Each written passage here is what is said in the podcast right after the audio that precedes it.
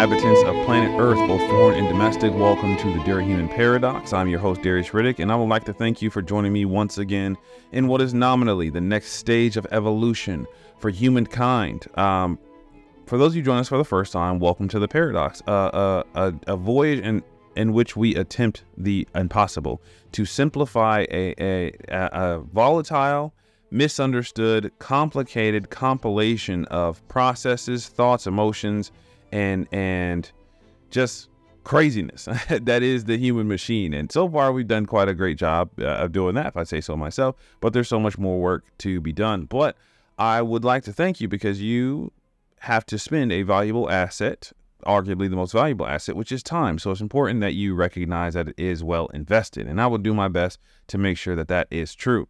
For those of you that are returning once again, the same thing applies to all of you. I am extremely grateful. So, as we go ahead and get this thing kicked off for today, as always, on this day in history, because without history, we can't understand where we are unless we know where we've been. And if we don't know where we've been, we don't know where we're going. But we do know that on August 10th, in 1846, the Smithsonian Institution was created. So, after a decade of debate about how best to spend a bequest left to America from an obscure English scientist, President James K. Polk signs the Smithsonian Institution Act into law on August 10, 1846. So, in 1829, James Smithson died in Italy, leaving behind a will with a peculiar footnote. In the event that his only nephew died without any heirs, Smithson decreed that the whole of his estate will go to the United States of America, to found at Washington under the name of the Smithsonian Institution, an establishment for the increase and diffusion of knowledge. Smithson's curious bequest to a country that he had never visited aroused significant attention on both sides of the Atlantic. And as you can already guess that yes, you know, his his only nephew did in, in fact die without any heir. So all of his estate, which I think I believe if I read it right, it was like over a hundred thousand gold coins, shillings, uh, seven pence in like a, a, a mineral collection, um, some notes in his personal effects, you know, that basically added up to a fortune. And for those of you that understand the Smithsonian Museum and uh, the compilation of the several museums and, gal- in, in galleries like the National Museum of African American History and Culture, uh, zoos, and research facilities, and how much of an impact it has on our culture, research, and understanding. So, all of this courtesy of history.com. So, thank you all.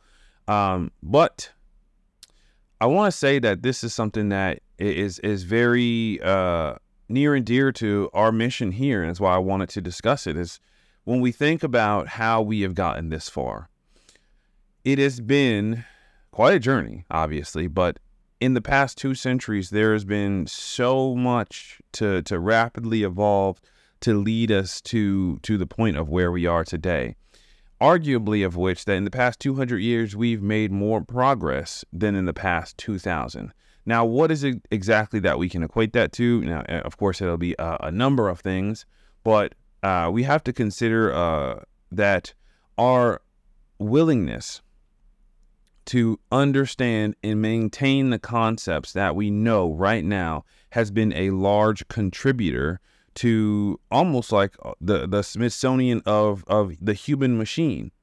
And one of the greatest examples that we can really begin to understand this with is this topic of of maintenance when it comes to human performance. So anything you do, right, just as a quick recap, anything you do to improve a process, to get better, to get stronger, to get faster, to you know, to get smarter, to to simplify something, to make something more efficient is considered performance enhancement. And to really understand not only the impact of, of performance enhancement, but the longevity of, of performance enhancement, we need to understand what it means to maintain. And though maintenance is like a, a very commonly used word, many people don't consider that how important maintenance actually is not just to extending human performance and performance enhancement, but preventing factors that may uh, damage it or may that or may limit or inhibit human performance and performance enhancement. So why I say this? Why is this important? What are we talking about? Why does this even matter? Okay. Health is everything.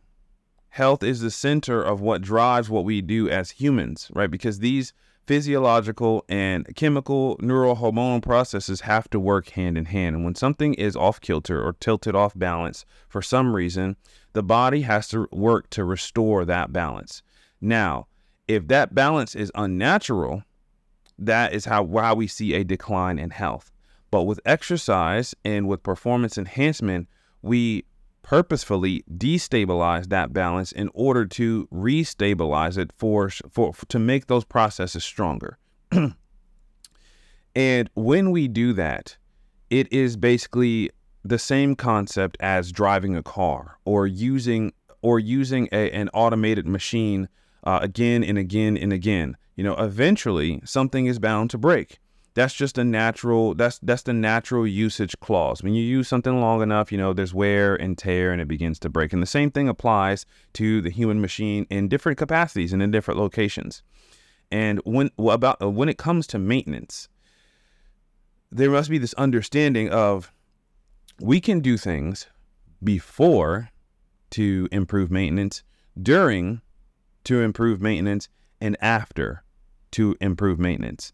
And most of the time where this becomes confusing is because people only consider that maintenance should only be present when something goes wrong. For example, if the engine, if the check engine light on the car comes on, you know, okay, now we need to make sure like things are good. We need to see what's going on. We need to, you know, check check on everything. And oh man, like what's what like ah dang, what happened? You know, and the great thing about understanding these concepts of maintenance for the human machine and performance is that routine maintenance is what's going to be is, is, is what's going to be key but that you don't have to wait until something goes wrong in order to focus on maintenance. We shouldn't wait until a muscle is pulled to realize the importance of proper warming up or proper stretching you, we shouldn't have to wait until you know for example for a great example is uh, you know ACL injuries with with female s- soccer athletes. We we know common knowledge that it is more prevalent in female soccer players and in male soccer players. Now that's because uh, what's linked to the ACL is, is a little bit more is usually underdeveloped and more susceptible because of the general makeup and the differences between male and female okay so because we understand that, because if a female soccer player wanted to capitalize on that knowledge, she could work to strengthen her hamstrings and to practice the torque movements that might possibly happen in in a game or in practice.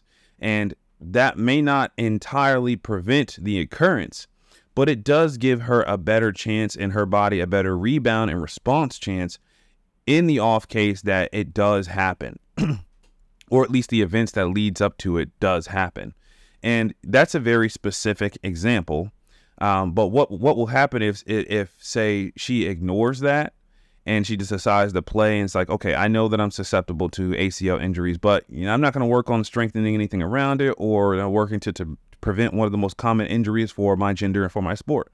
Well, you know you're you're just putting yourself at a disadvantage. And one of the great things about elite athletes is that, that they understand that not everybody's on the same level playing field.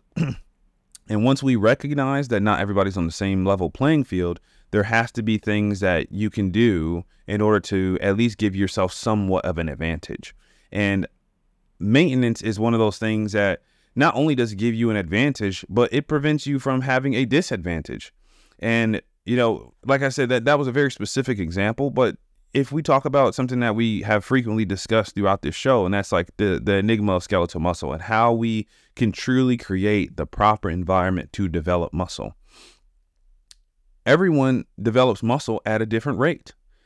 And there's no guarantee for you what that rate is. There's no guarantee for, you know, me what that rate is. And, you know, what works for you may work for something else. And, but there is a foundation.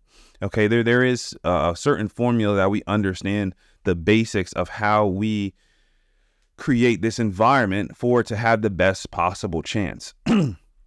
but even if you create that environment and you don't per- if you don't um, perform that routine maintenance or you don't perform that pre-maintenance and warm up properly or you choose like oh you say I don't want to drink protein after after my after my workout because I don't like the taste of it or I don't want to stretch because it takes up so much time and I don't want to lift heavy weights. And it's like well we know these things contribute to the best possible environment. So if you choose not to do it if you choose to go against that maintenance then when the check engine light comes on you can't really say that like oops something happened here. So as we wrap this thing up and we talk about this idea of maintenance just understand that maintenance in its greatest form is meant to be approached in a routine manner.